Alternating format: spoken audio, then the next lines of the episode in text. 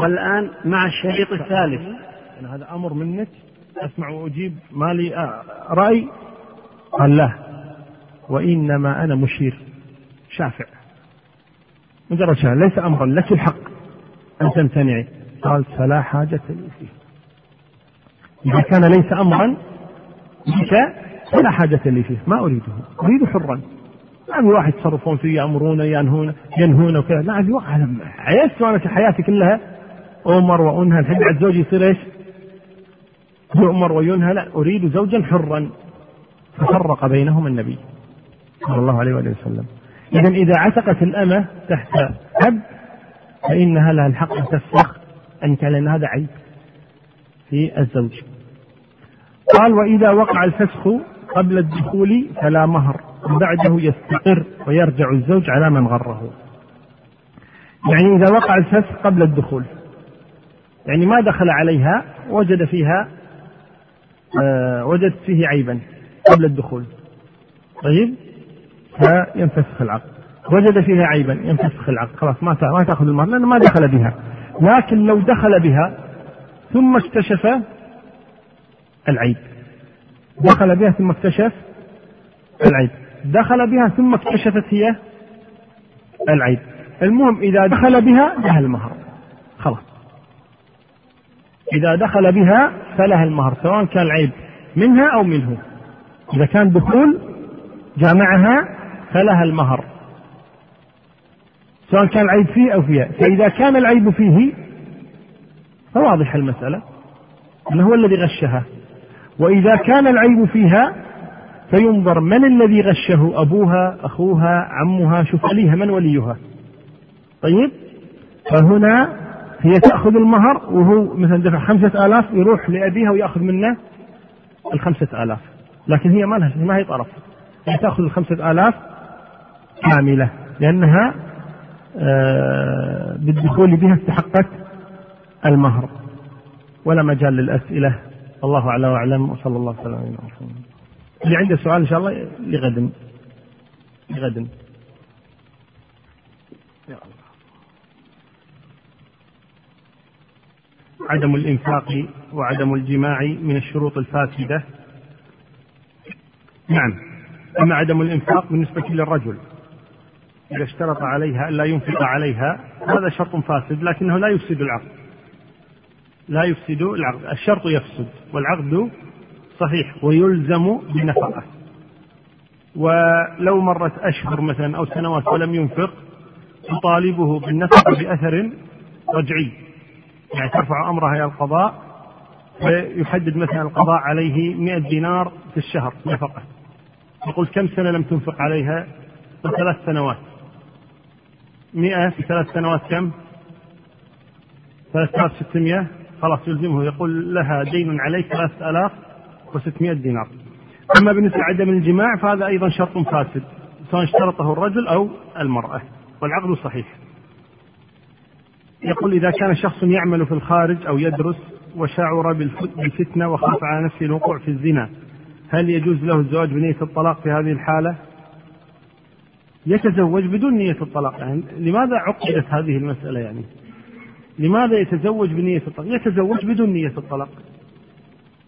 فإذا قرر الرجوع إن رأى أنها امرأة صالحة ورزقه الله تبارك وتعالى منها أولادا يعود بها. وإن رأى أنها غير صالحة أو لم يرزق منها بولد ويرى أن العشرة لم تتم معها طلقها وانتهى الأمر. لماذا نية الطلاق؟ لماذا ينوي الطلاق في نفسه ابتداء وهو يريد الزواج؟ زوجها فإنه آه، لا يجوز لها أن تتزوج به فلذلك يكون محرما لها. لو اشترطت المرأة على الزوج أن تعمل. ثم وافق لكن بعد ذلك كره عملها لأنها تقود سيارة وتعمل في مكان مختلط. فهل يجب عليه تجب عليه النفقة مع كراهة الزوج لعملها الأصل طالما أنه وافق على شرط العمل أنه يلتزم هذا الأصل. لكن إذا كان العمل مختلطا وتقع فيه محذورات شرعية ومنها اختلاطها بالرجال فله أن يمنعها هنا. أما إذا كان عملها ليس في خلطة بالرجال ليس له أن يمنعها. القصد أن المنع من العمل إنما يجوز إذا كان فيه محذور شرعي. أما إذا لم يكن ثمة محذور شرعي فليس له أن يمنعها. وعلى الصورة التي ذكرها أنه في اختلاط وكذا فله أن يمنعها من العمل. يقول إذا تم زواج الشغار هل يكون الولي غاشا؟ والعقد صحيح. لا عقد الشغار الأصل فيه أنه باطل. عقد الشغار الأصل فيه أنه من العقود الفاسدة. وبعض أهل العلم يصححه ويلزم بالمهر. يعني الآن عقد الشغار كما قلنا إما أن يكون بمهر وإما أن يكون بدون مهر. يعني إما أن يكون بتبادل المرأتين يعني هذا يعطيه ابنته وهذا يعطيه ابنته واخته وأخته وعمته وعمته أو أخته وبنته. يعني التبادل هذا إما أن يكون بمقابل يعني مع مهر أو بدون مهر يعني هل تنال المرأة شيئا أو لا تنال شيئا. قلنا إن بعض أهل العلم أو أكثر أهل العلم يرون على أن الشغار إذا كان معه مهر فليس بشغار إنه جائز. وبعض أهل العلم لا يفرق يقول سواء كان مهر أو لم يكن مهر فهو لم يقصد مصلحة البنت وإنما قصد مصلحة نفسه فيرون أن الشغار حاصل ولو كان بمهر الذي يرى أن الشغار حاصل ولو كان بمهر لا يصحح عقد الشغار سواء كان بمهر أو بدون مهر. والذي يصحح عقد الشغار بمهر فإنه يرى أنه عقد صحيح مع الإثم إن كان نوى يعني مصلحة نفسه عن طريق هذه آه، البنت أو الأخت. هل يجوز الرجل أن يتزوج زوجة أبي زوجته الثانية؟ أن يتزوج زوجة أبي زوجته الثانية. نعم له ذلك إذا فهمتوها. ها نعم. يعني الآن ليش تقعد عندي؟ يعقوب الآن. آه تزوج من فتاة اسمها سعاد بانت سعاد. طيب؟ يعقوب تزوج سعادا. هذه سعاد لها أم ولها زوجة أب. لها أم ولها زوجة أب. علاقة يعقوب مع أمها أو مع زوجة أبيها؟ من الذي يكون محرم يكون محرم لمن؟ لأمها ولا لزوجة أبيها؟ يكون محرما لأمها أما زوجة أبيها تغطى عنه؟ ها؟ تغطى عنه ليست أما لزوجته ما لا أي علاقة فيها؟ ما لا أي علاقة فيها؟ فلو يعني طلقها يعني لو ماتت زوجته يعقوب مثلا أو طلقها له أن يتزوج زوجة أبي زوجته. واضح ولا لا؟ اللي هي ضرة أمها. يبي حرها ذرة واحدة مره خربت العلاقة اتزوج مرتبوت. كبير هذا. لا ما يجمع ما يجمع بينها. يقول هل يجتمع في الإنسان يكون عبدا للرجل وهو أيضا ولده أم أن الولد يعتق على أبيه؟ لا يمكن أبدا. يقول النبي صلى الله عليه وآله وسلم في الحديث الصحيح إن شاء الله هو حديث إن شاء الله صحيح وهو من ملك ذا رحم محرم عتق عليه. من ملك ذا رحم محرم عتق عليه. يعني أي إنسان يملك ذا رحم محرم يصير حرا مباشرة فإذا اشتريت ولدك أنت حر ولدك عبد. اشتريته يصير حرا بدون ما تعتقه. لأنه رحم محرم. من هم الأرحام المحرمة؟ السبع النساء المحرمات عليك. حرمت عليكم أمهاتكم وبناتكم وأخواتكم وعماتكم وخالاتكم وبنات الأخ وبنات الأخت. أي واحدة من هؤلاء السبع تشتريها تصير حرة وأي واحد بمنزلة بمنزلتها أمك منزلتها من؟ الأب. لا أبوك. آه ابنك بنتك؟ ابنك. أختك أخوك عمتك عمك خالتك خالك بنت أخيك ابن أخيك بنت أختك ابن أختك. إذا كم عدد الآن؟ أربعة عشر. هؤلاء كلهم إذا ملكت واحدا منهم حرم عليك. يعني عشق عليك عفوا.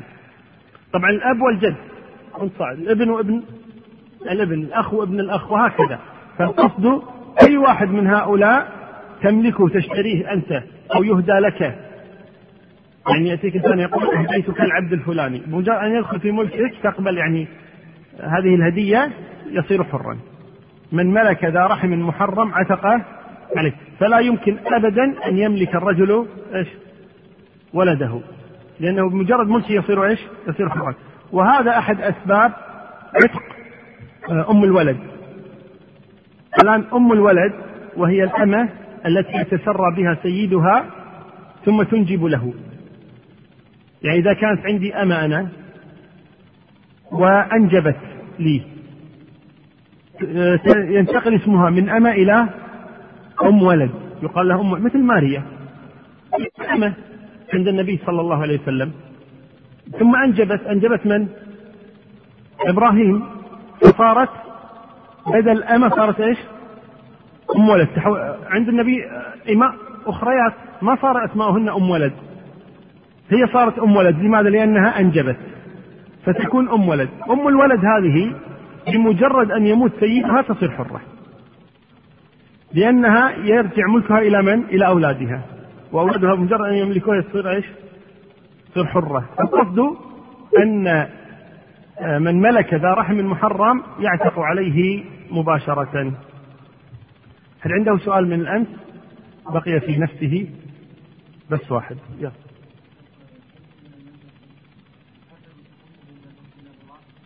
عليك؟ لا. بس طرفا أرضعته امرأة أجنبية؟ ابنك أرضعته امرأة أجنبية. هي أمه من الرضاع لكن أنت ما لك علاقة. أبدا. ما لك أي علاقة فيها. طيب. هذا كتاب الصداق. من كتاب منهج السالكين لشيخ الإمام أبي عبد الله عبد الرحمن بن ناصر السعدي رحمه الله وإياه. من يعرف متى توفي؟ أحسنت. ست وسبعون وثلاثمائة بعد الألف. هكذا؟ الآن كيف تكتب؟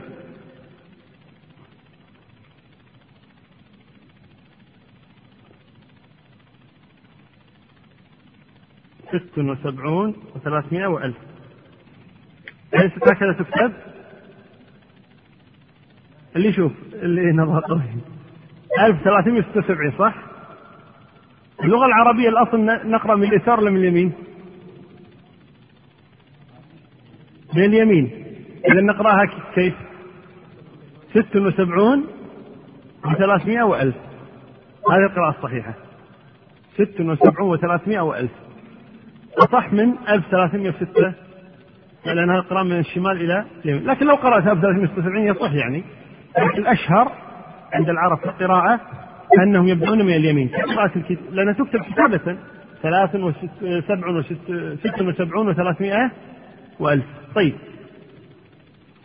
قال الصداق ينبغي تخفيفه. وسئلت عائشة رضي الله عنها كم كان صداق النبي صلى الله عليه وآله وسلم قالت كان صداقه لأزواجه اثنتي عشرة أوقية ونشا. قالت أتدري ما النش؟ قلت لا. قالت نصف أوقية فتلك خمسمائة درهم.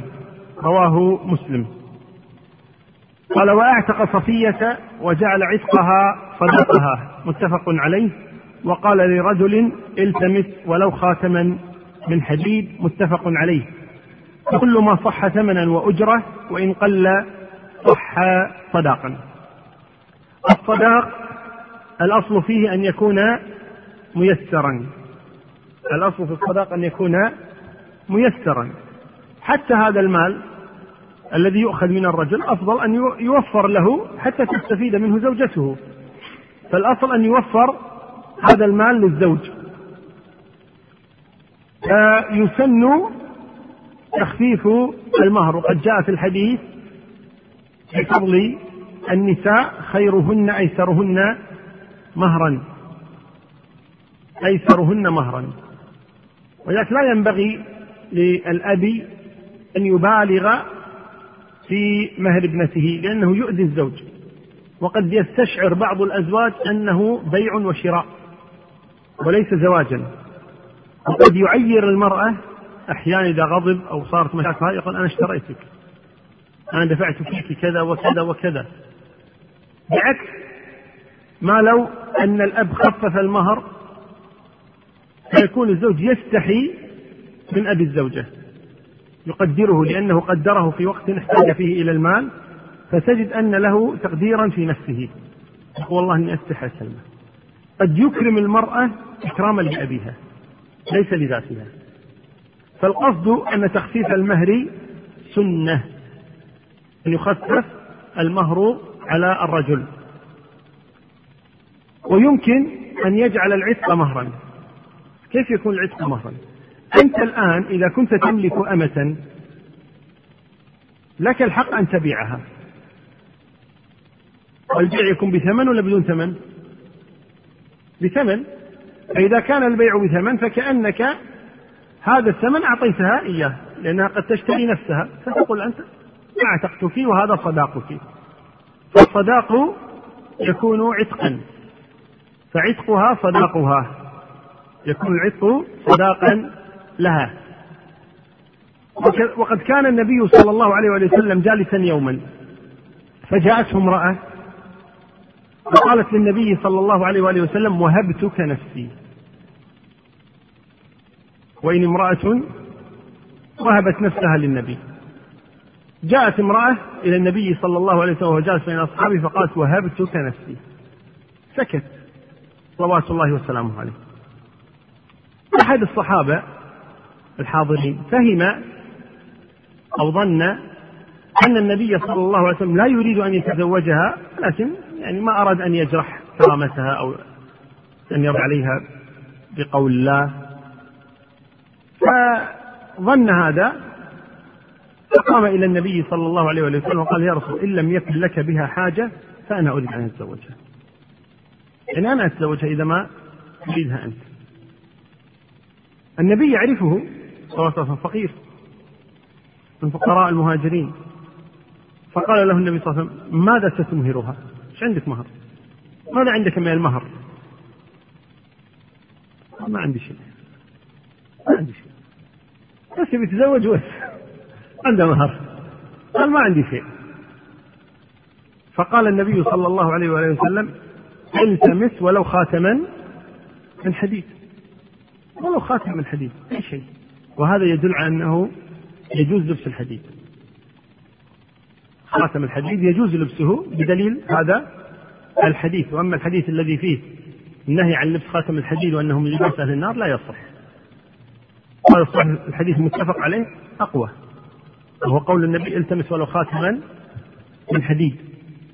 فقال له التمس ولو خاتما من حديد. قال ما عندي. تصوروا حتى خاتم من حديد ما عنده. فقال صلوات الله وسلامه. ماذا عندك من القرآن؟ القرآن؟ قال كذا وكذا. قال زوجتكها زوجتكها بما معك من القرآن. بما معك من القرآن.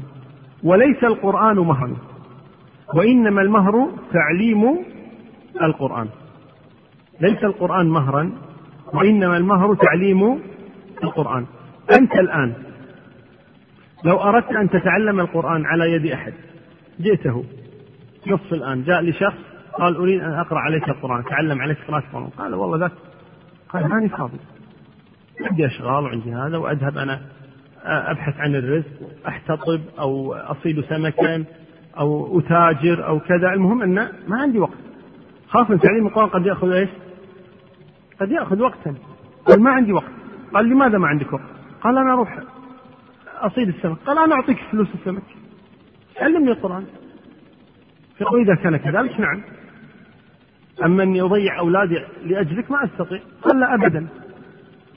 أنا أعطيك مالا يعوضك عن عملك. هذا جائز. هذا جائز. وهو أنه يأخذ أجرا لا على القرآن ذاته وإنما على الوقت الذي اقتطعه لتعليم القرآن وليس على القرآن وإنما على الوقت الذي اقتطعه من يومه لتعليم القرآن. فهنا قال النبي صلى الله عليه وسلم زوجتكها بما معك من القرآن. فلا يكون القرآن مهرا وإنما تعليم القرآن هو المهر. نعم. قال فإن تزوجها ولم يسمي لها صداقا. هل يمكن هذا؟ ها؟ فيكم أحد فعلها تزوج بدون صداق؟ طيب. الآن لأن العقود تعد فراغات. طيب. وفي فراغ صدق فيذكر. لكن في السابق ما في هذه العقود. المكتوبة الآن مطبوعة مرتبة هكذا. أحيانا قد يستحي أبو الزوج أن يتكلم عن المهر. وينسى الزوج أو أبوه أو كذا. أيضا لا يتكلم عن المهر إما حياء وإما نسيانا. فيأتي الرجل يقول والله نريد ابنتك فلانة لابني فلان. خاصة إذا كان بينهم قرابة أو معرفة أو جيرة أو ما شابه ذلك. فيقول أبو البنت والله هذه ساعة مباركة نستشير البنت ونشوف إن شاء الله. استشاروا البنت أذنت. فقال توكل على الله. فقال أبو الزوجة للزوج زوجتك ابنتي فلانة على كتاب الله سنة نبيه محمد صلى الله عليه وسلم. واستحى أن يقول له كم ستدفع لها مهرا. والزوج قال إيش؟ قبل فايضا في بال الزوج بيدفع مهر معين أو كذا. المهم المهر إيش؟ لم يذكر. لا من قبل أبيها ولا من قبل الزوج ولا من قبلها هي ابدا. ما ذكر شيء اسمه مهر ابدا. العقد صحيح. العقد صحيح. طيب والمهر يروح عليها؟ ابدا. لها المهر.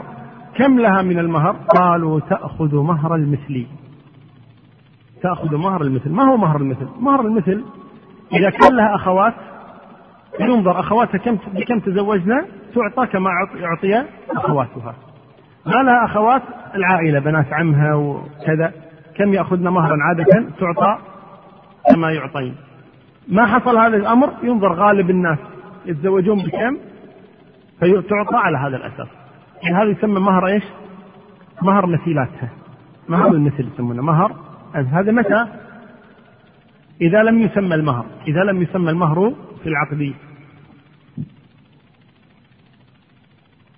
قال فإن طلقها قبل الدخول فلها المسعة وعلى الموسع قدره وعلى المقتر قدره. لقوله تعالى جناح عليكم إن طلقتم النساء ما لم تمسوهن أو تفرضوا لهن فريضة. قال ويتقرر الصداق كاملا بالموت أو الدخول. ويتنصف بكل فرقة قبل الدخول من جهة الزوج فقط كطلاق. ويسقط بفرقة من قبلها أو فسخه لعيبها. وينبغي لمن طلق زوجته أن يمتعها بشيء يحصل به جبر خاطرها. لقوله تعالى وللمطلقات متاع بالمعروف حقا على المسلمين إذا طلق الرجل زوجته الطلاق إما أن يكون قبل الدخول وإما أن يكون بعد الدخول. ولا لا؟ في حالة ثالثة ها؟ الطلاق. إما أن يكون قبل الدخول وإما أن يكون بعد الدخول. نأخذ الحالة الأولى وهي أن طلقها قبل الدخول. طلقها قبل الدخول. هذا رجل طلق زوجته قبل الدخول. حصلت مشاكل بعد العقد مباشرة. فقال أنت طالق. هنا قبل الدخول. هذا يسمى طلاق إيش؟ قبل الدخول. إيش يسمى؟ طلاق قبل الدخول. هذا طلاق قبل الدخول. هذا الطلاق قبل الدخول إما أن يكون سمى لها المهر وإما أن يكون لم يسمي لها المهر. ولا لا؟ قلنا كذلك؟ إما أن يسمي المهر وإما أن لا يسمي المهر. هذا طلاق إيش؟ قبل الدخول. إذا كان سمى لها المهر وهذا هو الأصل. يعني قال زوجتك ابنتي فلانة على مهر قدره خمسة آلاف. فقال الرجل قبلت. هذا الآن إيش عقد ولا لا؟ عقد. سمي المهر سمي المهر. على مهر قدره خمسة آلاف. قال قبلت. تم العقد. بعد يومين قبل الدخول قال طالق. هنا طلقها قبل الدخول. والمهر مسمى. سمي المهر. خمسة ألاف قلنا. هنا لها نصف المهر. لها نصف الصداق نصف المهر. الصداق هو المهر لها نصف المهر. يعني كم تأخذ؟ ألفين وخمسمائة. يا جماعة ما دخلت. إن هذا حقها. أنت اللي طلقت ولا هي اللي طلقت؟ قال إيش؟ قال أنا الذي طلق قلنا خلاص هذا حقها. لها نصف المهر. لها نصف المهر. طيب. الحالة الثانية لم يسمي المهر. لا قلنا قبل قليل. قال زوجتك ابنتي فلانة؟ قال قبلت. وما جابوا ذكر للمهر. ما ذكر المهر في العقد. أيضا بعد يومين طلق. هنا أيضا قبل الدخول ولكن إيش؟ لم يسمي المهر لم يسمي المهر. فهنا ما لها شيء من المهر. واحد يقول ما, ما نسمي المهر. واضح لا لا؟ ما لها مهر هنا. لا نصف ولا ربع ولا ثلث ولا سدس ولا شيء ابدا. ما لها شيء من المهر. ما لها شيء من المهر. يعني حاول لما تعقد إنه شنو؟ ضيع الموضوع. ها؟ لما يقول زوجتك ابنتي فلان يقول له قبلت.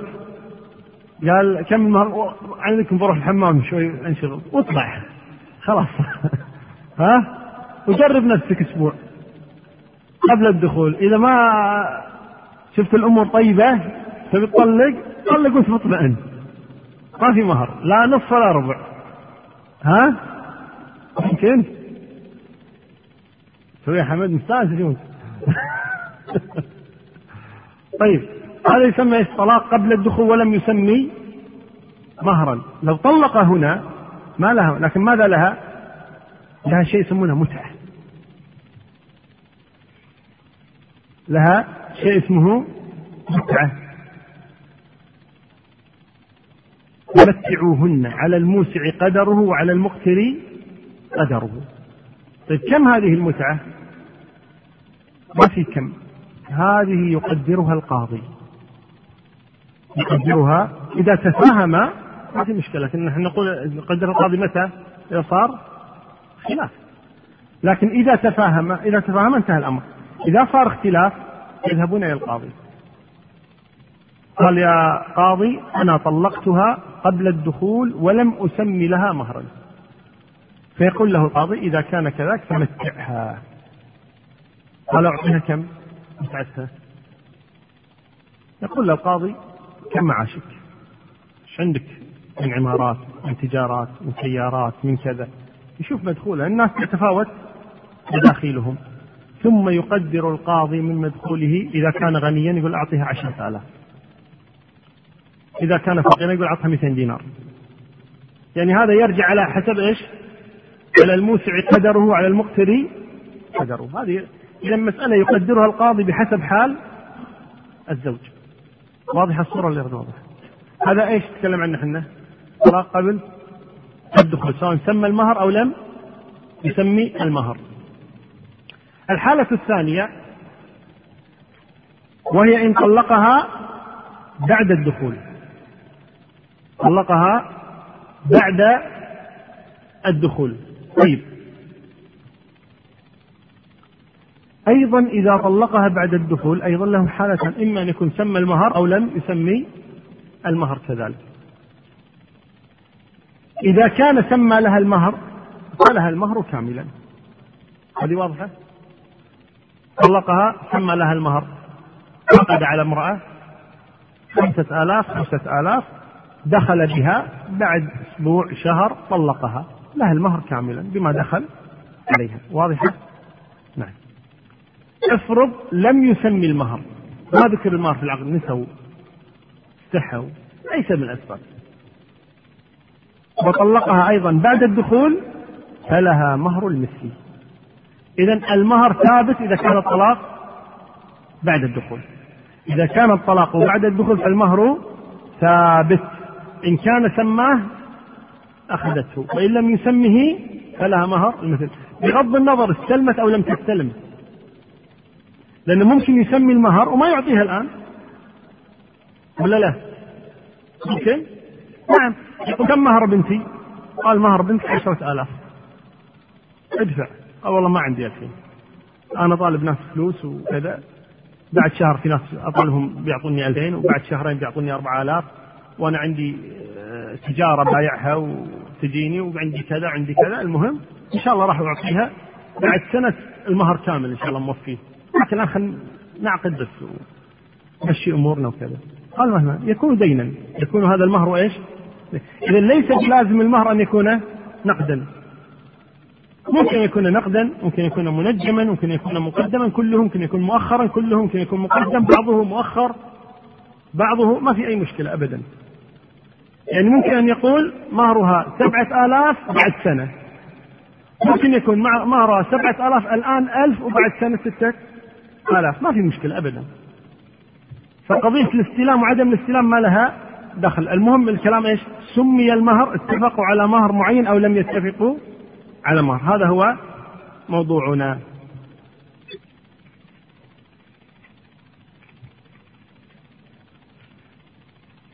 قال ويسقط يعني المهر بفرقة من قبلها أو فسخه لعيبها.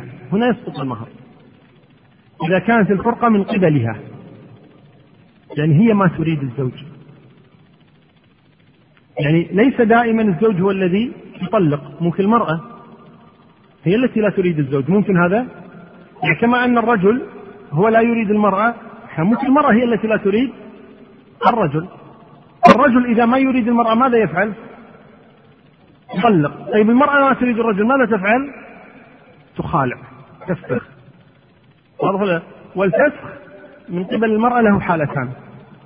إما أن يكون الفسخ لعيب وإما أن يكون الفسخ بدون عيب. فإذا كان الفسخ بعيب يعني غشوها المرأة. الرجل طلع عنين أجرب. أبرص التزام. أي أسباب التي قلنا؟ العيوب التي في الزوج. أي عيب من هذه العيوب؟ المرأة يعني هنا غشت وقع غش عليها. هنا لها الفسخ لها الفسخ إذا كان فيه عيب. أما إذا كان ما فيه عيب وإنما فسخت لأنها كرهت الرجل. أما إذا فسخت لعيبه هنا هي ما هي طرف تأخذ مهرها شاملا إذا كان دخل بها وإذا كان لم يدخل نصف المهر. أما إذا لم يكن في الرجل عيب وإنما كرهته كرهت زوجها. هذا يسمى إيش؟ الخلع. يسمى الخلع تخالعه. يعني هو يطلق وهي تخالع. هناك امرأة اسمها حبيبة بنت عبد الله بن أبي بن سلول. عبد الله بن أبي بن سلول معروف. من هو عبد الله بن أبي سلول رأس المنافقين. عبد الله بن أبي بن سلول رأس المنافقين. لكن أولاده كانوا صالحين. ولده عبد الله الذي أراد أن يقتل والده. وابنته حبيبة هذه صحابية جليلة. صالحة وهي صالحة. يعني ليس لازم يكون الأب منافقا أن تكون البنت كذلك المرأة صالحة.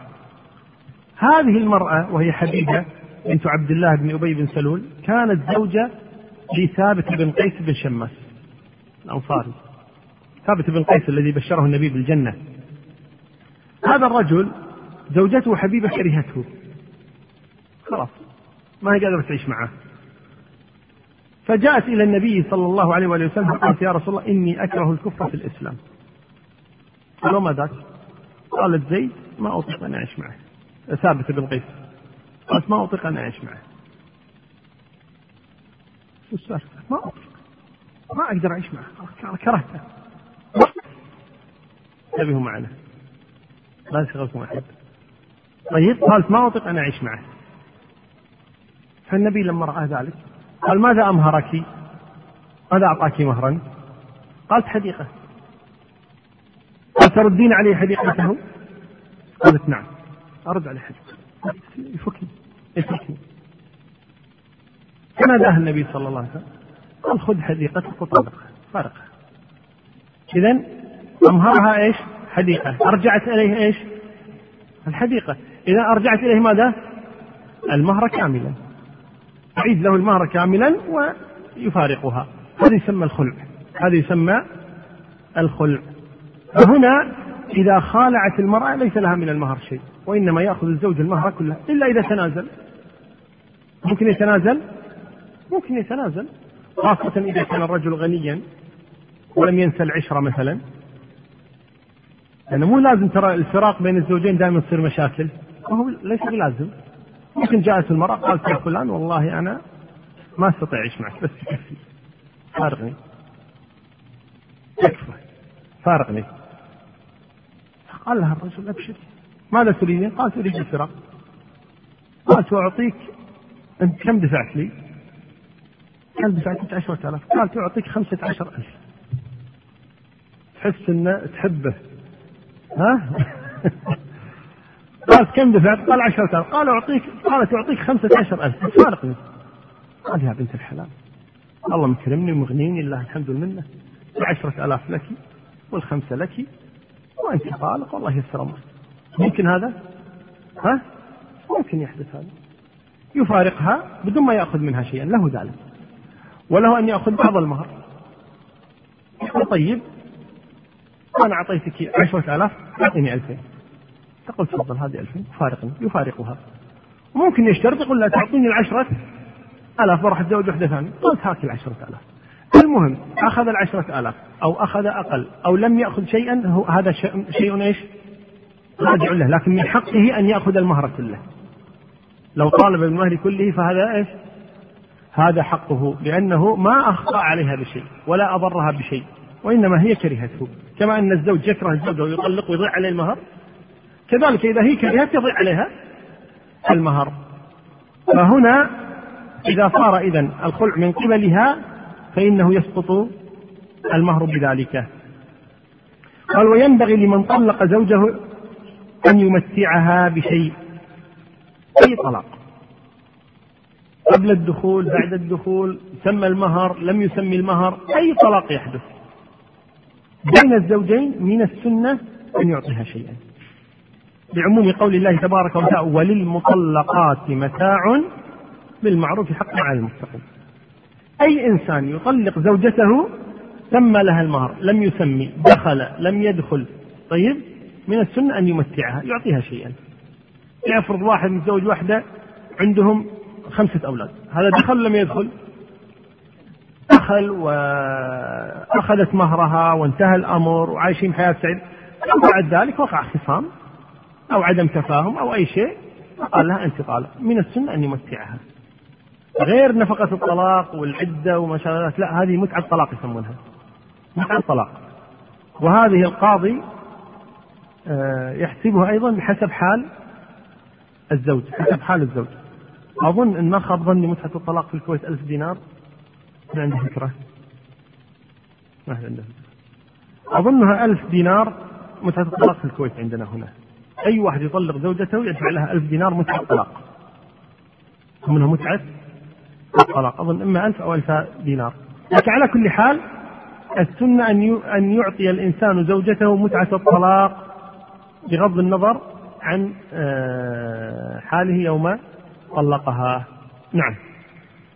هل عنده سؤال على ما مضى على الصداق؟ نعم. غير المهر. نعم. الجماع. كم؟ أكثر أهل العلم على الاستحباب لأنه وصفهم بالمتقين وصفهم بالمحسنين مرة.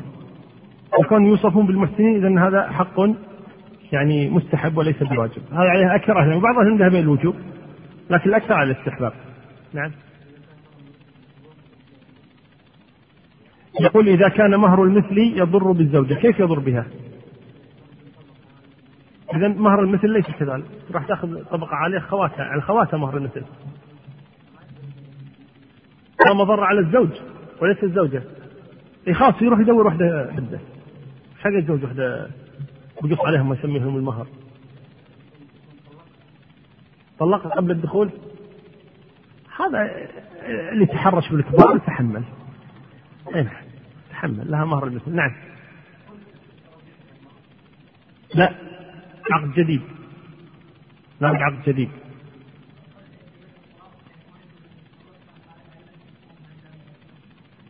بعد؟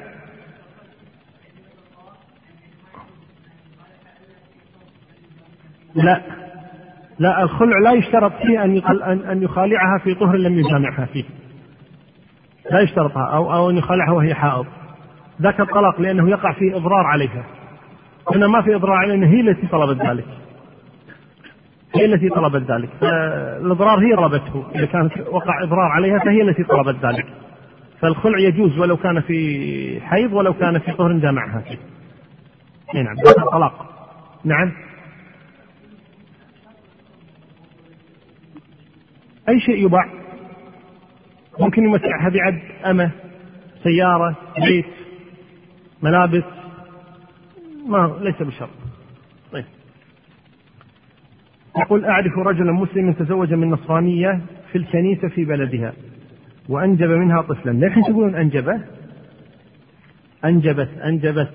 المرأة التي تنجب ليس الرجل. يقول وأنجب منها طفلا. هل هذا النكاح باطل؟ والولد هل هو شرعي؟ يعني دخولهم الكنيسة هذا خطأ لا شك لكن العقد صحيح. طالما أن هي يعني آه، برضاها ورضاه وهي نصرانية كما ذكر وأبوها راضي اللي هو وليها العقد صحيح سواء سواء في الكنيسة أو في المسجد أو في بيت العقد صحيح لكن خطأ أن يذهب إلى الكنيسة ويعقد عندهم. هذا من جهل الناس وضعف دينهم. المهم النكاح ليس باطلا والولد شرعي. يقول إني رجل متزوج منذ سنة وزوجتي لم تنجب إلى الآن فذهبت إلى الطبيب لكي يفحص علي. فطلب مني عينة من السائل المنوي ولا تكون إلا عن طريق الاستمناء. هل يجوز الاستمناء في هذه الحالة؟ لأني فعلتها وأشعر بالضيق جدا من هذه الفعلة. لا يجوز الاستمناء لكن ليس بيدك بيد زوجتك هذا جائز. أن يكون الاستمناء بيد الزوجة هذا جائز ليس فيه شيء. لا تستمني بيدك بيدها هي.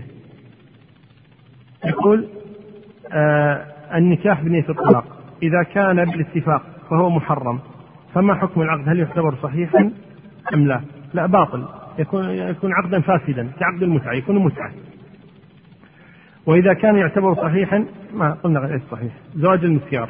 لماذا لا يعتبر التنازل شرطا؟ وذلك أن الزوج اتفق مع الزوجة على هذا وقد رتب أموره على هذا الاتفاق. يقول أهل العلم الشروط سؤال ثالث. يقول أهل العلم الشروط تنقسم إلى ثلاثة أقسام. الشروط تنقسم إلى ثلاثة أقسام. أن يكون الشرط من مقتضيات العقد. الثاني أن يكون الشرط مخالف لمقتضيات العقد. الثالث أن يكون الشرط لا يوافق ولا يخالف. الشرط إذا كان مقتضيات العقد مثلا تشترط عليه أن ينفق عليها. قالت أكتب شرط أنك تنفق علي القاضي هنا أو المليت أو كذا أكتب غصب عليه ينفق عليك كتبت ولا ما كتبت؟ الكتابة ما لها معنى. لماذا؟ لأن من مقتضيات عقد الزواج أنه إيش؟ ينفق عليها قالت أشترط أن يوفر لي سكنا. ما يحتاج الشرطين. من مقتضيات العقد أنه يجب عليه أن يوفر لي سكن تشترط عليه أن يجامعها. أو يشترط عليها أن تقبله يجامعها هذا من مقتضيات العقد هذا. هذه الشروط ما لها معنى. لماذا؟ هم تحصيل حاصل. هي من مقتضيات العقد أصلا. طيب. النوع الثاني من الشروط تنافي مقتضيات العقد. عكس هذه تماما. يشترط عليها أن لا ينفق عليها. يشترط عليها ما لها سكنى يشترط عليها ما لها مبيت. يشترط عليها ما يجامعها. تشترط عليه ما يجامعها. هذه الشروط ضد مقتضيات العقد أيضا شروط ما لها معنى باطلة. شروط باطلة. الشروط الثالثة التي لا تنافي ولا وليست من مقتضيات العقد مثل الذي قلنا تشترط عليه أن تعمل تشترط عليه أن يعطيها كل شهر 100 دينار تشترط عليها أن تزور والديها في كل شهر مرة. هذه شروط أو يسفرها كل شهر مرة. هذه شروط جائزة لأنها لا تنافي مقتضيات العقد وليست من مقتضيات العقد فالشرط عدم الإنفاق وهذا اللي هو المسيار آه، باطل لماذا؟ لأنه ينافي مقتضيات العقد يقول هل من شروط زواج الشغار أن لا يعطى مهر؟ ذكرنا هذا قبل قليل يقول يا حبذا لو أكملت كتاب الطلاق لأن نحن بحاجة إلى معرفة أحكامه طيب إحنا مستمرين إيش المشكلة؟ ما ما صار شيء يخالف هذا طيب ما حكم خاتم البلاتين البلاتين هل هو ذهب؟ ولا يسمونه ذهب أبيض؟ تسمية لكن حقيقة هل هو ذهب أبيض؟ هل هو ذهب؟ إذا لم يكن ذهبا فجهل يقول رجل هجر زوجته لمدة يقول رجل هجر زوجته لمدة ثلاث سنوات ولم يجامعها ولم ينفق عليها وإنما ولدها هو الذي ينفق عليها وهي غير راضية فما الحكم؟ الحكم أن تذهب إلى القاضي وقبل القاضي طبعا ترسل من يحاول الإصلاح بينهما آه، ويطلب من الزوج أن ينفق عليها وبأثر رجعي أيضا. فإذا رفض لها الحق أن تذهب إلى القاضي والقاضي يجبره على النفقة وبأثر رجعي من يوم انقطع عن الإنفاق. بل آه، القاضي ممكن يبهدله القاضي يخليه يخليه ينفق عليها من يوم العقد. يخليه ينفق عليها من يوم من يوم العقد. تدرون ليش؟ لأن القضاء القاضي الآن أفرض أنا القاضي الآن من متبرع نحط الحين مثال؟ من متزوج؟ من متزوج نحط مثال؟ ما اسمك؟ علي؟ طيب علي الآن. الآن علي أنا قاضي لو جاءتني زوجته كم سنة صارت متزوج؟ سنتان؟ طيب. لو جاءت زوجته الآن لي وأنا قاضي قالت لي علي ما ينفق علي أناديه يقول لي علي لماذا لا تنفق؟ قال أنا أنفق. أكذب. أنا أنفق عليها. قلت أثبت أنك تنفق عليها. قال شلون أثبت؟ قاعدة معي بالبيت ماكلة شاربة لابسة كل ملابس أنا شاريها لها. وين الفواتير؟ إنك أنت دافع فلوس الملابس هذه. عطنا فواتير إنك أنت قاعد شاريها ذهب وشاريها كذا. عندك فواتير ولا ما عندك؟ إذا ما عنده فواتير ولا عنده إثباتات أنا ما الذي يدريني إنه ينفق عليها؟ ممكن هي تنفق على حتى إذا قالت أبوي ينفق علي، أمي تنفق علي، أنا أنفق على نفسي وهو ممتنع عن الإنفاق علي، وما عندي أي دليل ولا عندي أي دليل يثبت إنه هو ينفق أقول له تنفق عليها الآن مطلوب أنت مدة سنتين، السنة 200 دينار، الشهر 200 دينار كم؟ ها؟ 2400 4800 مهر ثاني. طيب فإذا ما عنده أي إثبات يدفع مهر كامل. يعني مو مهر يعني نفقة كاملة للسنوات الماضية.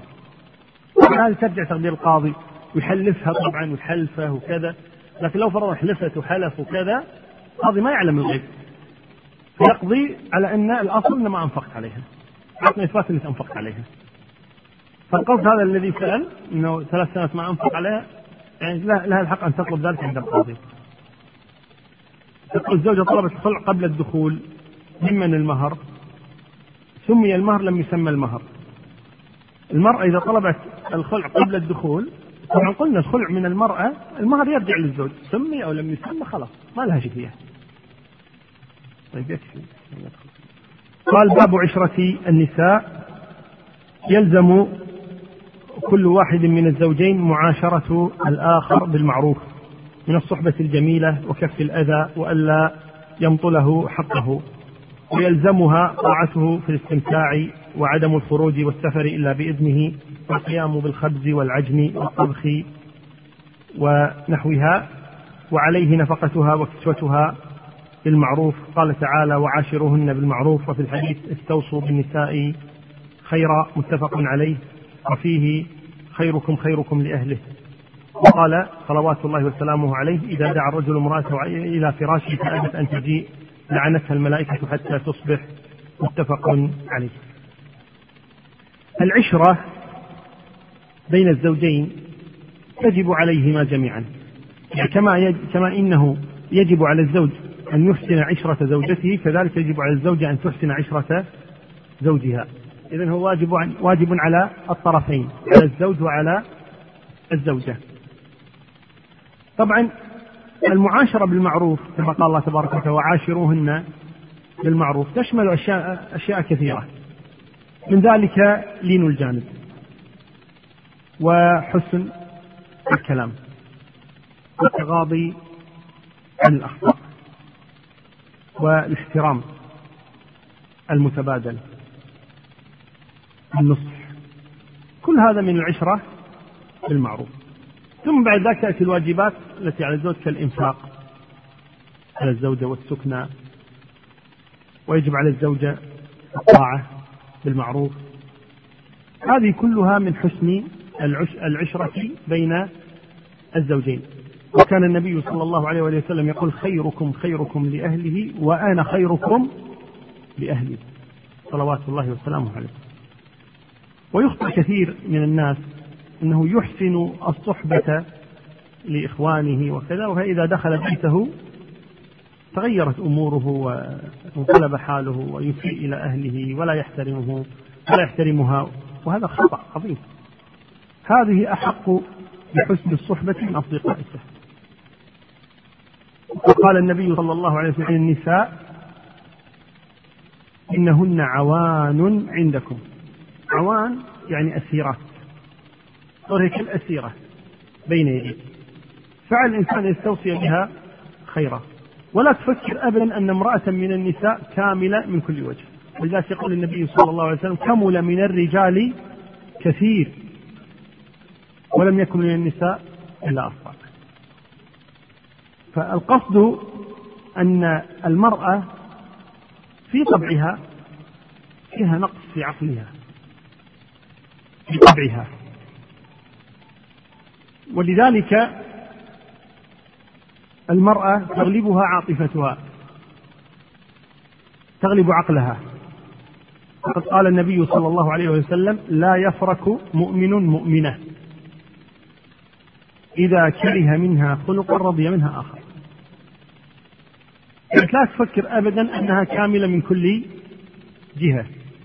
ولذلك يقول إن المرأة خلقت من ضلع وأعوج ما في الضلع أعلاه فإن شئت تعدله كسرته. يعني ما يعتدل أبدا. أعوج أعوج ما يعتدل أبدا. إن شئت تعدله كسرته وكسره طلاقها. فاستوصوا بالنساء خيرا. إذا قال صاحب الله أنا إلا أعدلها. لن تعتدل. أبدا. ويذكر عن هارون الرشيد أنه آه، جاءته يوما أموال فجاءت زوجته زبيدة وقالت هبها لي. قال هي لك. كانت أموال كثيرة. فقالت هبها لي. قال هي لك. فأعطاها إياها. يقول هذا متى هذا؟ في الليل. أصبحنا حصل خصام بينه وبينها. فقالت له ما رأيت منك خيرا قط. يقول فضحكت. قالوا ما أضحكت قال تذكرت حديث النبي صلى الله عليه وسلم. يحسن إليها طول الدهر فإن أساء إليها يوما. قالت ما رأيت منك خيرا؟ يقول أبدا واقعي. حديث الرسول اللهم صل وسلم واقعي. تمام البارحة أعطيته يقول. مئتي ألف أصبحنا قالت ما رأيت منك خيرا قط. طبعا واحد يقول ناكرة للجميل أو هي هذا طبع. طبع. عاطفتها إذا جاءت تغلب كل شيء. لذلك الإنسان لابد أن يتعامل مع المرأة بعقله لا بعقلها. هي. ويداريها كما قال النبي صلى الله عليه وسلم لا يفرك مؤمن مؤمنا يعني لا يظلمها. إن كره منها خلقا رضي منها آخر. يعني أنت انظر لها ككل لا تنظر لها كجزء. في هذا الجزء وهي مثلا عصبية سرعة عصب مثلا. أو بخيلة ما تنفق.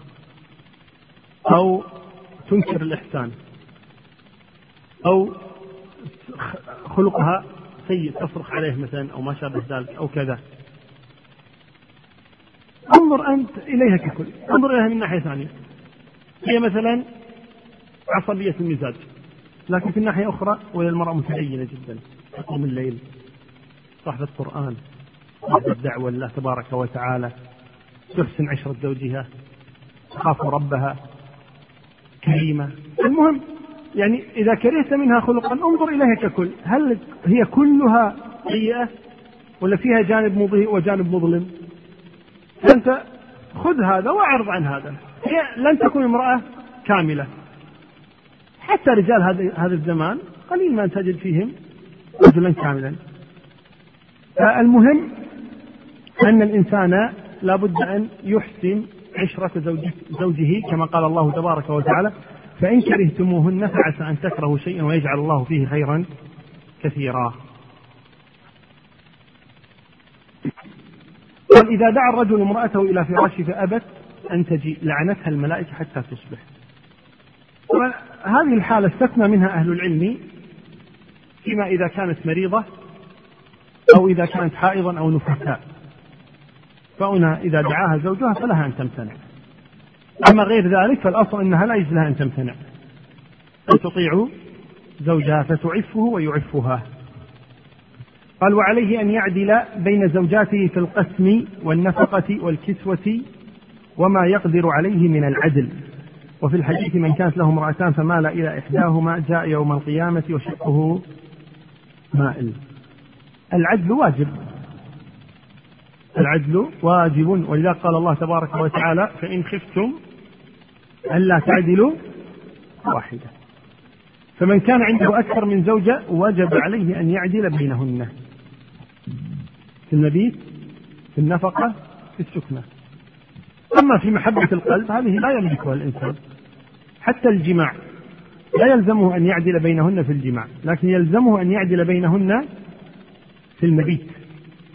أن يعدل بينهن في المبيت. والنفقة والسكنى هذا العدل واجب بين نسائه إذا كانت عنده أكثر من امرأة.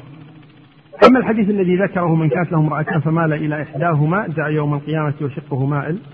الذي يظهر والعلم عند الله تبارك أن هذا الحديث لا يثبت لا يصح عن النبي صلى الله عليه وسلم وإنما كتب متفق عليه خطأ. هذا خطأ. إما من المؤلف رحمه الله تبارك وتعالى يعني سهوا كتب هذا. إما أن يكون من الناسخ لكن على كل حال الحديث لا ليس في الصحيحين ليس في الصحيح ولا يصح عن النبي وإن صححه بعض أهل العلم لكن الذي يظهر أنه لا يثبت. قال وعن أنس من السنة إذا تزوج الرجل البكر على السيب أقام عندها سبعا ثم قسم ويتزوج السيب أقام عندها ثلاثا ثم قسم. متفق عليه. هذه السنة. يعني واحد عنده امرأتان متزوج امرأتين. ثم تزوج ثالثة. ينظر هذه ثالثة بكر أو سيب إذا كانت بكرا لها سبعة أيام لوحدها. ثم بعد ذلك يبدأ إيش؟ كل واحدة ليلة. وإذا كانت سيبا مطلقة أو أرملة سيب فإنه آه، يبيت عندها ثلاثة أيام لها خاصة ثم بعد ذلك يعدل بين سائر النساء. وهي تدخل في القسمة طبعا. وقالت عائشة كان رسول الله صلى الله عليه وسلم إذا أراد السفر أقرع بين نسائه. فأيتهن خرج سهمها خرج بها. قد تكون عندك أكثر من امرأة الآن وتريد السفر. كل واحدة تتمنى أن تسافر معك. كيف تأخذ؟ تعمل قرعة. تأخذ ثلاث أوراق مثلا ثلاث زوجات. هذه ورقة عائشة. هذه ورقة رقية. وهذه ورقة سندس. سندس عائشة رقية. تعمل هكذا. شلون؟ خرط الأوراق يلا. نادي واحد من العيال لك اسحب ورقة. سحب ورقة. سندس. آه. أنت زميلتي في السفر. مسافر بها. هذا إيش؟ قرعة. طيب يبي يسافر مرة ثانية؟ هاي سندس حظها قوي. قالت يلا سوي قرعة. قال لا أنت ما تدخلين بالقرعة الآن. أنت إيش؟ سافرت معك ما تدخل. القرعة الآن بين من؟ عائشة ورقية. هذا اللي يدخل سهمها. تاخذ مع السفر. السفرة الثالثة. ترسل القرعة لأنه ما يبي رقية ما هي تروح معه. نعم. القصد إذا إذا أراد السفر فإنه يقرع بين نسائه. طيب هذه التي سافر معها. نفرض سافر شهر أسبوع. شهرين حسب المدة. بعد أن يرجع هل يقعدها شهر برا وتصير قرعة أو العدل القسم بين السنتين؟ لا بين الثلاث أيضا. تدخل في القسم. يعني بعد ما يرجع من السفر كل واحدة ليلة حتى التي سافر معها لها ليلة حال حال. البر السفر يعتبر حالة إيش؟ استثنائية. أي واحدة يسافر معها إذا رجعت تدخل في العدل في المبيت قال وإن أسقطت المرأة حقها من القسم أو من النفقة أو الكسوة بإذن الزوج جاز ذلك. وقد وهبت سودة بنت زمعة يومها لعائشة فكان النبي صلى الله عليه وسلم يقسم لعائشة يومها يوم سودة متفق عليه. هذا من باب التنازل عن الحقوق. باب التنازل عن الحقوق. للزوجة أن تأتي لزوجها تقول تنازلت عن يومي. سواء حددت إلى من يذهب اليوم أو لا أو لم تحدد هنا تقول تنازلت عن يومي. لا تلزمه أنه يعطيه لواحدة مثلا لكن تتنازع عن يومها. فهنا الزوج له الحق أن يجعل هذا اليوم لأي واحدة من نسائه. يعني آه، عفوا أن يجعل هذا اليوم يعني موزعا بين نسائه. لكن إذا تنازلت به لامرأة معينة كما فعلت سودة مع عائشة فهنا يكون لعائشة. يكون لعائشة كما فعلت سودة لما رأت أن النبي صلى الله عليه وسلم يحب عائشة كثيرا. صلوات الله وسلامه عليه. طيب أول شيء نسمع الأسئلة إذا كان في أسئلة على الدرس قبل الأوراق. عنده سؤال؟ طيب ماشي. يلا. بعد الدخول لها لها لها المهر مثل إيه؟ يقول إذا مات الرجل قبل أن يدخل بامرأته ولم يسمي المهر فهل لها شيء من المهر؟ لها مهر المثل. إذا مات عنها قبل الدخول لها مهر المثلي إذا لم يسمي المهر. إذا سمى المهر لها المهر كامل. تأخذه قبل التركة قبل توزيع التركة. هذا من الديون يصير. هل المؤخر يدخل مع المهر عند الطلاق؟ المؤخر إذا كان من المهر نعم إذا طلق تأخذ. يعني الآن في ناس تحط مؤخر إذا طلق. إذا ما طلق ما في مؤخر. يربطونه مع الطلاق. غير صحيح. صحيح المؤخر يكون مع المهر حيث انه طلق أو ما طلق هذا في ذمته. حتى لو مات آه، يكون من الديون عليه. يقول هل الرجل حق في راتب الزوجة؟ لا أبدا. ليس له حق في راتب الزوجة إلا بإذنها. ما حكم من لا يأخذ برأي زوجته ولا يستشيرها بشيء من أمورهم الخاصة من باب أنه صاحب الرأي؟ يعني هذا مسكين. هذا عنده جنون العظمة يعني آه، الأصل أن الحياة تكون يعني بين الزوجين يأخذ رأيها ويعتبره. قد, قد يكون رأيها أحسن من رأيه. قضية العقول هذه تفاوت الناس فيها. يقول الناس على ما سمعت أن أفضل وقت للجماع هو بعد الفجر. آه ما لها شغل هذه يقول النفقة على الزوجة تكون بكتابة العقد أم عند الدخول تبدأ النفقة؟ لا النفقة من كتابة العقد. من كتابة العقد لها حق النفقة إلا إذا امتنعت أن تأتي إلى بيتك أن تكون عند زوج بيت بيت أبيها يقول ما نعطيك إياها إلا بعد سنة مثلا. خاصة بعض الناس الآن يعقد اليوم ما يأخذها إلا بالعرس مثلا. بعد سنة. هنا ما عليه نفقة. طالما أن هي ممتنعة من القدوم إلى بيته. فإذا لم يكن امتناع فلها النفقة بمجرد العقد. بسم الله الرحمن الرحيم. الحمد لله رب العالمين. وصلى الله وسلم وبارك على نبينا محمد. وعلى آله أما بعد.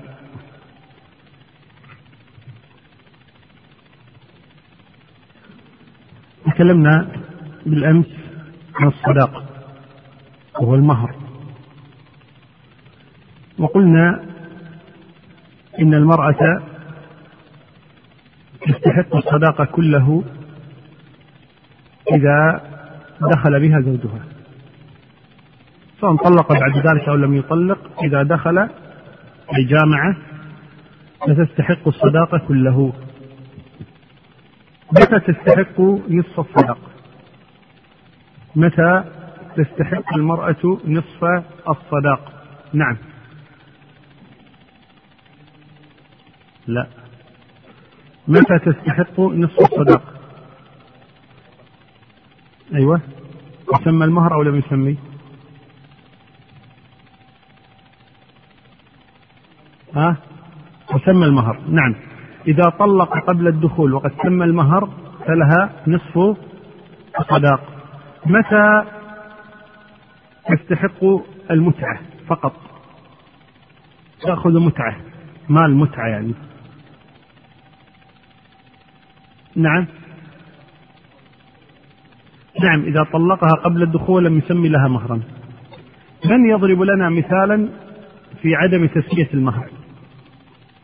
ما معنى لم يسمي لها مهرا؟ ما معنى لم يسمي لها مهرا؟ كيف تكون الصورة؟ نعم.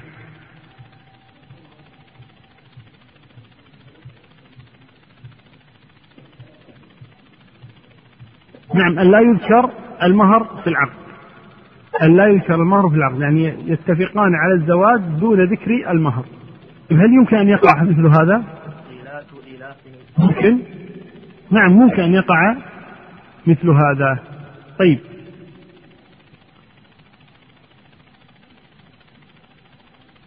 هل إذا كان للرجل أكثر من زوجة هل له أن يختار أي واحدة ويسافر معها؟ ودائما يسافر معها دون باقي الزوجات أو أنه لابد يعني من طريقة أخرى لحل هذه المشكلة وكيف تحل؟ نعم. يقرع يعمل قرعة بينهن. أيوة.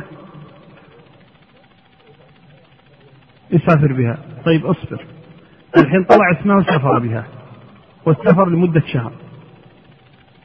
الآن هي تفردت به بهذا الشهر دون سائر النساء بعد عودته من السفر. هل يعدل بينها وبين باقي النساء ولا أنه يكون لمدة شهرين مثلا لزوجتيه الأخريين؟ وهي تخرج من الحسبة مدة شهر يعني واحدة تاخذ شهر آه نعم نعم. يعدل بين سائر النساء. نعم. طيب إذا كرهت المرأة زوجها كيف تتخلص منه؟ الطرق التي ذكرناها في قتل الزوج؟ تذكرونها؟ هل كانت طرق في قتل الزوج كيف تتخلص منه ولا وذكرنا طريقة الطلاق؟ الفسخ. عشوة الحمد لله. طيب امرأة كرهت زوجها. كيف تخرج من هذا العقد عقد الزواج؟ نعم. عن طريق الخلع. ما هو الخلع؟ نعم. أن ترد عليه الصداقة كله. طيب لو قالت أرد لك نصف الصداق مو رضي جائز. طيب لو ما ردت عليه شيئا من الصداق يجوز؟ إذا رضي. نعم يصح. نعم. يعني له أن يتنازل ولها أن تتنازل. ما المقصود بحسن العش العشرة بين الزوجين؟ ما المقصود بحسن العشرة بين الزوجين؟ ما مفهوم حسن العشرة؟ هل الابتسامة ولا إيش حسن العشرة؟ نعم. عدم الضرب. حقوقها. نفقة ومبيت. هذا هذا من الواجبات هذه. نريد حسن العشرة. الأشياء التي ينبغي له أن يحرص عليها. نعم. لين في المعاملة. تغاضي عن العيوب سترها. الأمور بشكل عام. شنو يعني الأمور بشكل عام؟ شلون هالأمور هذه؟ ما فهمنا شيء. تدور حوالينها؟ الشمس والأرض هي. نعم من يضيف؟ هو قال ألا أن إيش قلت؟ الرفق واللين وستر العيوب مثلا. طيب ذكر شيئين. بعد من يذكر؟ من حسن العشرة. سواء منه أو منها؟ ها؟ إماطة الأذى؟ شنو؟ بين الزوجين كف الأذى. إيه، كف الأذى مو إماطة الأذى. طيب خطأ مطبعي ماشي كف الأذى ها. بذل الندى. بعد.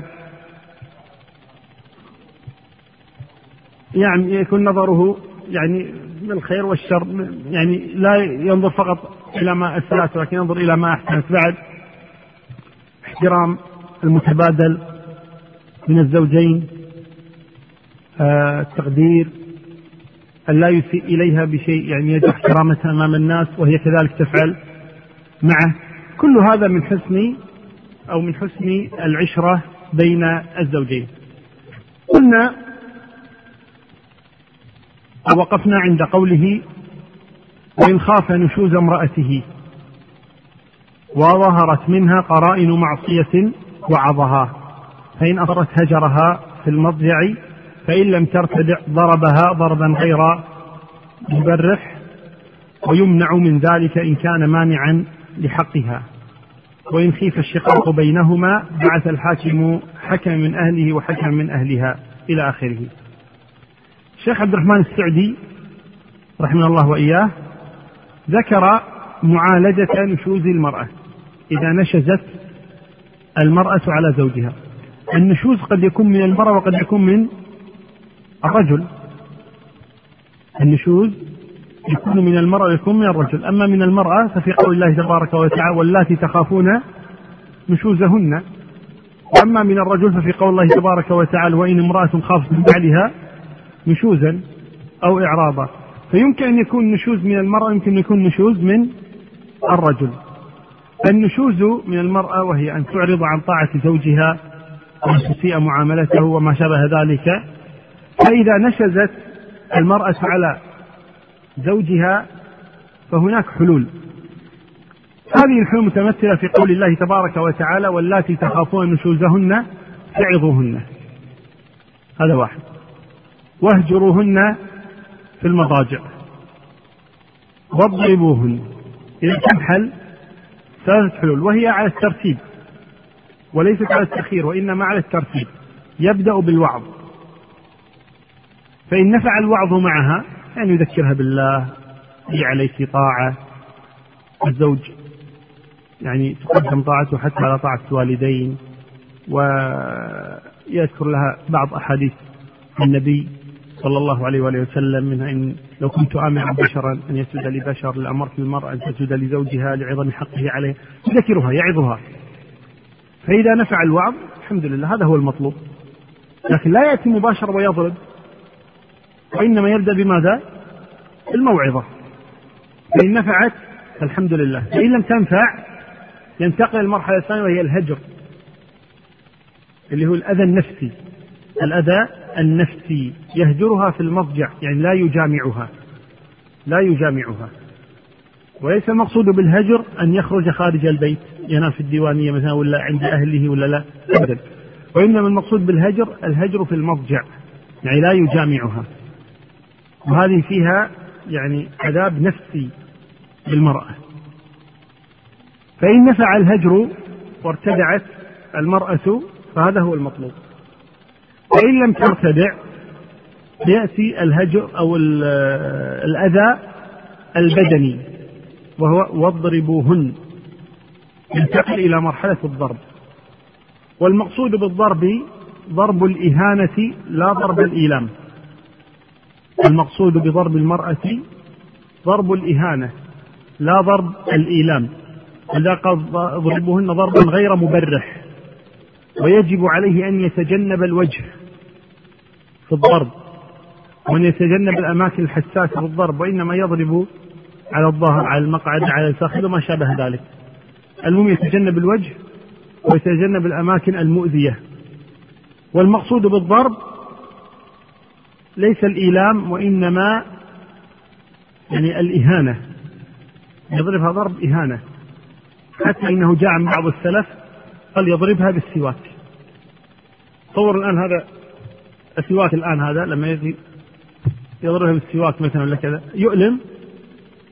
يعني ما يؤلم إلا حط بالاصابع والمدرسين يسوون على لكن لو ضربها بالسواك ما يؤلم لكن يحسسها إنه إيش؟ إنه متضايق إنها غلطانة وما شابه ذلك. فالمقصود بالضرب ليس الضرب المؤلم وإنما ضرب إيش؟ إهانة ضرب الإهانة. إن نفع معها الضرب فالحمد لله. قد لا ينفع الضرب قد لا ينفع. هذه كلها حلول. حل الهجر حل الوعظ الهجر الضرب. فإن لم ينفع معها فهناك حل رابع وهو أن يكون حكم من أهله وحكم من أهلها والحكم من أهله والحكم من أهلها هما رجلان عاقلان يأتي رجل من أهلها وآخر من أهله. ليس طرفا مباشرا في الموضوع وليس غريبين وإنما من عائلة فيجلسان مع بعض ويتناقشان في هذا الموضوع ويسمعان من الزوج ويسمعان من الزوجة. ثم بعد ذلك يخرجان بنتيجة. الحق مع الزوج. الحق مع الزوجة. كلاهما مخطئ. وما شابه ذلك. في سوء فهم. المهم أن هذين الحكمين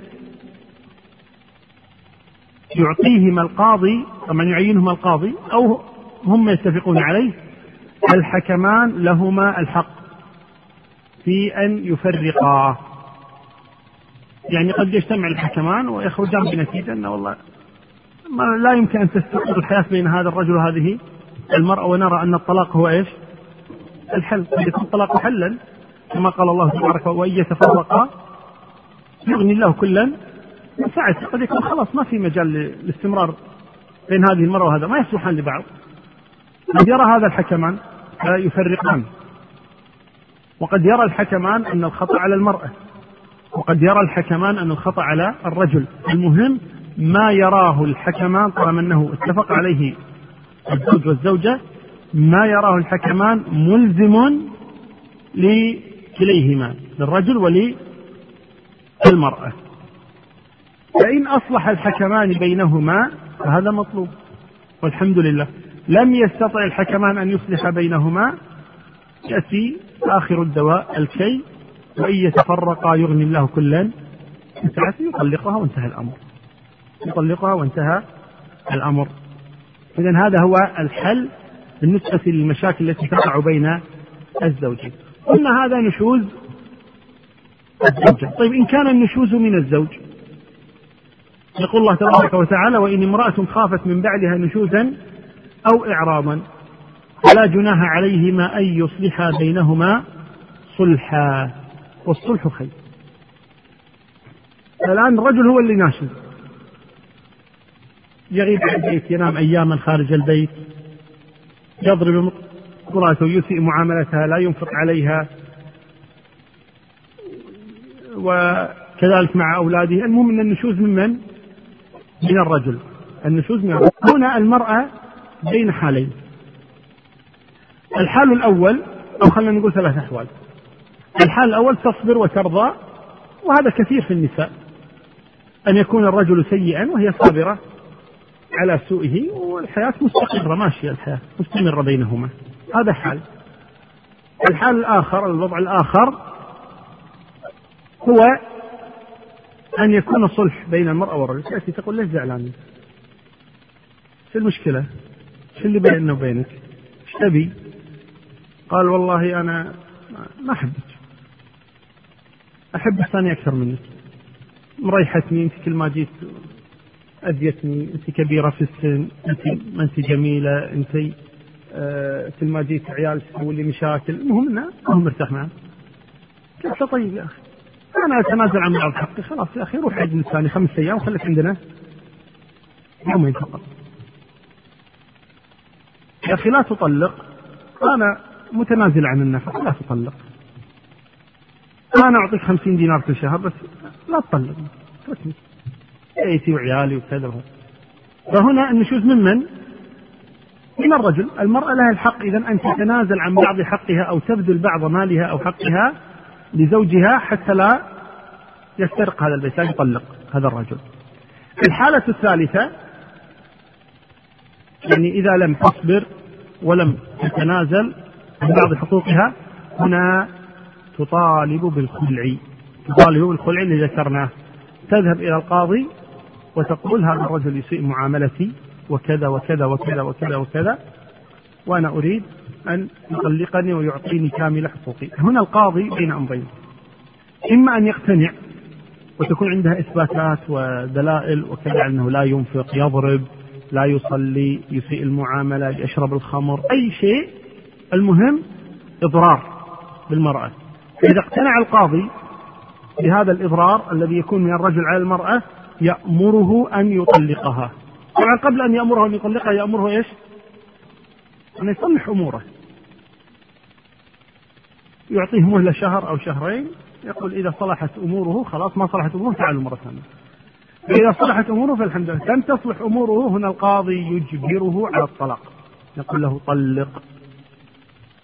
أرح المرأة. فإن أبى أن يطلق هنا القاضي له الحق أن يطلقها هو. يعني ينزع منه ولاية الطلاق ويطلقها القاضي. هذا إذا اقتنع أن في إيش؟ في إضرار للمرأة. أما إذا لم يقتنع أن في إضرار بس ما تبي هذا الزوج خلاص كرهته هنا يأتي موضوع إيش؟ الخلع. وهي أن ترد عليه المهر أو بعضه ويتركها زوجها. وهو باب الخلع. قال الشيخ رحمه الله وإياه باب الخلع وهو فراق زوجته بعوض منها أو من غيرها. منها واضح؟ من غيرها أن يتدخل بعض الأقارب أو بعض الجيران أو بعض المعارف أو الأصدقاء أو كذا يتدخل يقول يا أخي اتق الله في هذه المرأة ظلمتها وكذا وكذا وكذا. يقول ترد لي مهري. هل ما عندها شيء كل المهر اللي أعطيته يصفه يعني. ما ما تملك شيء حتى ترده عليك. قال ما في إلا هذا. قال لي أنا أدفع لك. كم تبي؟ في ناس تتبرع بهذا. قال أنا أدفع لك كم تبي؟ قال أريد خمسة آلاف. قال خذ هذه خمسة آلاف اترك المرأة. طلقها يا أخي أرحها فإذا الخلع قد يكون منها أو من طرف آخر. قال والأصل فيه قوله تعالى إن خفتم ألا يقيم حدود الله فلا جناح عليهما فيما افتدت به. يعني تفتدي نفسها بهذا المال. قال فإذا كرهت المرأة خلق زوجها أو أو خلقه وخافت أن لا تقيم حقوقه الواجب بإقامته أو إقامتها معه فلا بأس أن تبذل له عوضا ليفارقها. ويصح في كل قليل وكثير ممن يصح طلاقه. يعني الخلع يصح في دينار ويصح في ألف دينار. ما في مشكلة. المهم ما يتفقان عليه في بذله بعض أهل العلم يرى أن الخلع لا يكون بأكثر مما دفع يعني مثلا أمهرها خمسة آلاف ما يقول خالعيني على عشرة آلاف. وإنما يجبره القاضي يقول ما تأخذ منها إلا ما دفعت فقط. بعض الناس ممكن يستغل المرأة. يقول أبدا. أنت غنية وعندك خير وكذا. أنا أخالعك على عشرين ألف. هو ما أعطاها إلا ثلاثة آلاف. ويخالع على عشرين ألف. هنا يتدخل القاضي. يقول أبدا ما تخالعها إلا على ثلاثة آلاف التي دفعتها. لا يعني لا, لا يجوز أن تعطيه أو يجبرها على أن تعطيه أكثر من ذلك فإن دفعت عن طيب نفس هي قالت أنا أدفع لك أكثر ما في مانع ولذلك جاء في حديث حبيبة بنت عبد الله بن أبي بن سلول لما طلبت الخلع من ثابت بن قيس جاء في بعض طرق الحديث أن النبي صلى الله عليه وآله وسلم قال لها ماذا أمهرك؟ قالت حديقة قال تردين عليه حديقته؟ قالت نعم وأكثر. يعني مو بس الحديقة. أعطيه زيادة بس المهم أنه إيش؟ يفارقني. فقال النبي صلى الله عليه وسلم بل تردين على حديقته يعني ما ما نريد فقط ردي عليه حديقته التي أعطاك. قال فإن كان لغير خوف ألا تقيم حدود الله فقد ورد في الحديث من سألت زوجها الطلاق من غير ما بأس فحرام عليها رائحة الجنة. يعني لا يجوز للمرأة أن تطلب طلاقها بدون سبب. لا يجوز للمرأة أن تطلب الطلاق بدون سبب أو الخلع مثل مفارقة الزوج. نعم. قبل أن ندخل في كتاب الطلاق أحد عنده سؤال على ما مضى. نعم. أصبر شوي. بعد عنده سؤال. عن حجز ثلاثة. أي واحد اثنان ثلاثة. نعم. نعم. لا يفرق القاضي ينزل عند قولهما. بس القاضي يعني يعتبر قولهما هو الفصل. نعم نعم. طيب.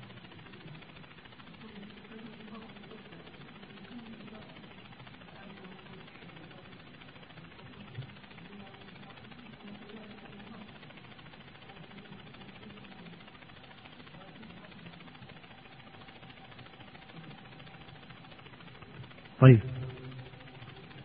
آه، هو يسأل يقول آه، هل تلزم المرأة بأعمال المنزل؟ هكذا. يعني هل هل من حق الزوج على زوجته أن آه، يعني تخدمه في منزله؟ الطبخ والغسيل والكنس وما شابه ذلك. قولا لأهل العلم الذي عليه أكثر أهل العلم أنه لا يلزمها ذلك. لا يلزمها ذلك. بل هذا واجب على الزوج أن يوفر لها من يخدمها. واجب على أن يوفر لها من يخدم وليس من عقد الزواج أن تخدمه ولكن من عقد الزواج أن آه، يستحل منها ما كان محرما أو الجماع وليس من حقه عليها أن تخدمه. هذا قول لكثير من أهل العلم. وذهب بعض أهل العلم إلى أنه ينظر إلى حالها قبل الزواج. فإذا كانت في بيتها ممن يخدم لا تخدم في بيتها ما تخدم عندها من يخدمها في بيتها فأيضا يوفر لها من يخدمها يعني ما يغير حالها عن بيتها. إذا كان في بيتها تخدم فعندها تخدم. وإذا كان في بيتها تخدم ففي بيتها أيضا تخدم. يعني بحيث أنه كما كانت عند أهلها. القول الثالث أنه يلزمها. الخدمة في البيت. والذي يظهر أنه لا يلزمها أن تخدم في بيت زوجها ولكن هذا من حسن العشرة. لكن لا تأثم لو امتنعت. لو قالت أبدا أنا ما أطبخ أحضر من يطبخ. أو أنا ما أغسل ملابسك في واحد يغسل ملابسه مثلا. إيه؟ يقول لا تلزم بذلك حتى لو ما سمع الفراش أنت صوبك وأنا صوبي. أبدا. يقول لا يلزمها ذلك. لا يلزمها ذلك بل هو يجب عليه أن يوفر لها من يخدمها. هذا الذي عليه أكثر أهل العلم. نعم. الخلع فسخ وكل فسخ يعد طلاقا دائما عند أهل العلم. نعم.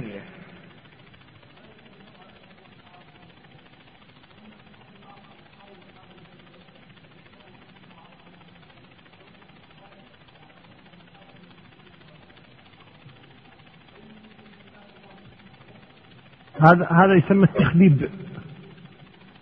الذي يخبب المرأة على زوجها ملعون. ما يجوز لأحد أن يخبب امرأة على زوجها. يقول لها اطلب الطلاق وأنا أتزوجك. هذا يسمى تخبيب. المرأة على زوجها. هذا لا يجوز أبدا. أي حال من الأحوال. ولا يجوز له أصلا أن يتكلم يفتح هذا الموضوع مع امرأة متزوجة.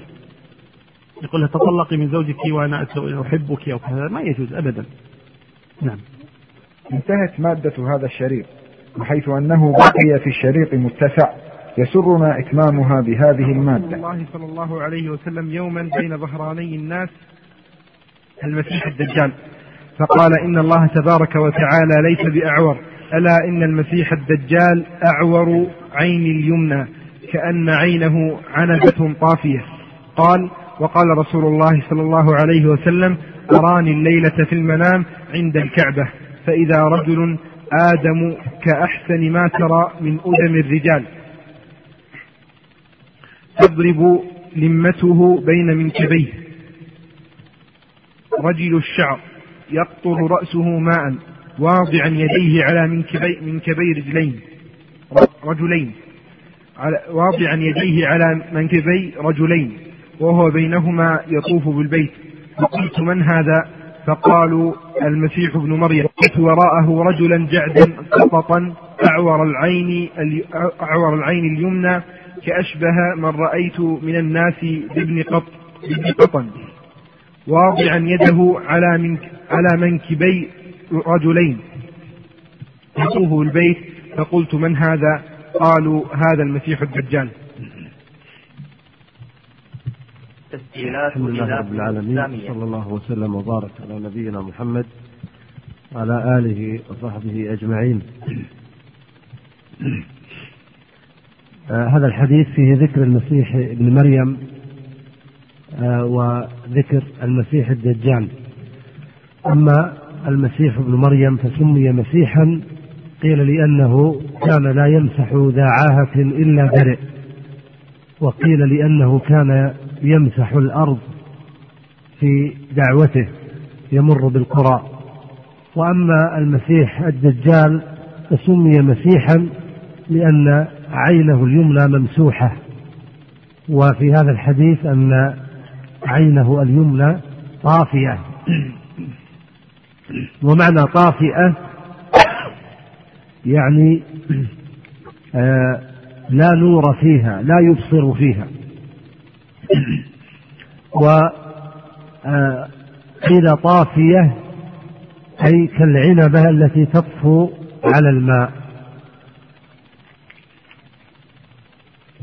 وقد رآهما النبي صلى الله عليه وسلم وهذه الرؤيا إما أن تكون آه، رؤيا منام وهذا الذي يظهر أو أن النبي عليه الصلاة والسلام رآهما رؤيا وحي. فرأى آه، عيسى ابن مريم آه، آدم كأحسن ما تراه من أدم الرجال. ويضرب لمته واللمة هي الشعر الذي يصل إلى المنكبين يلم بالمنكبين.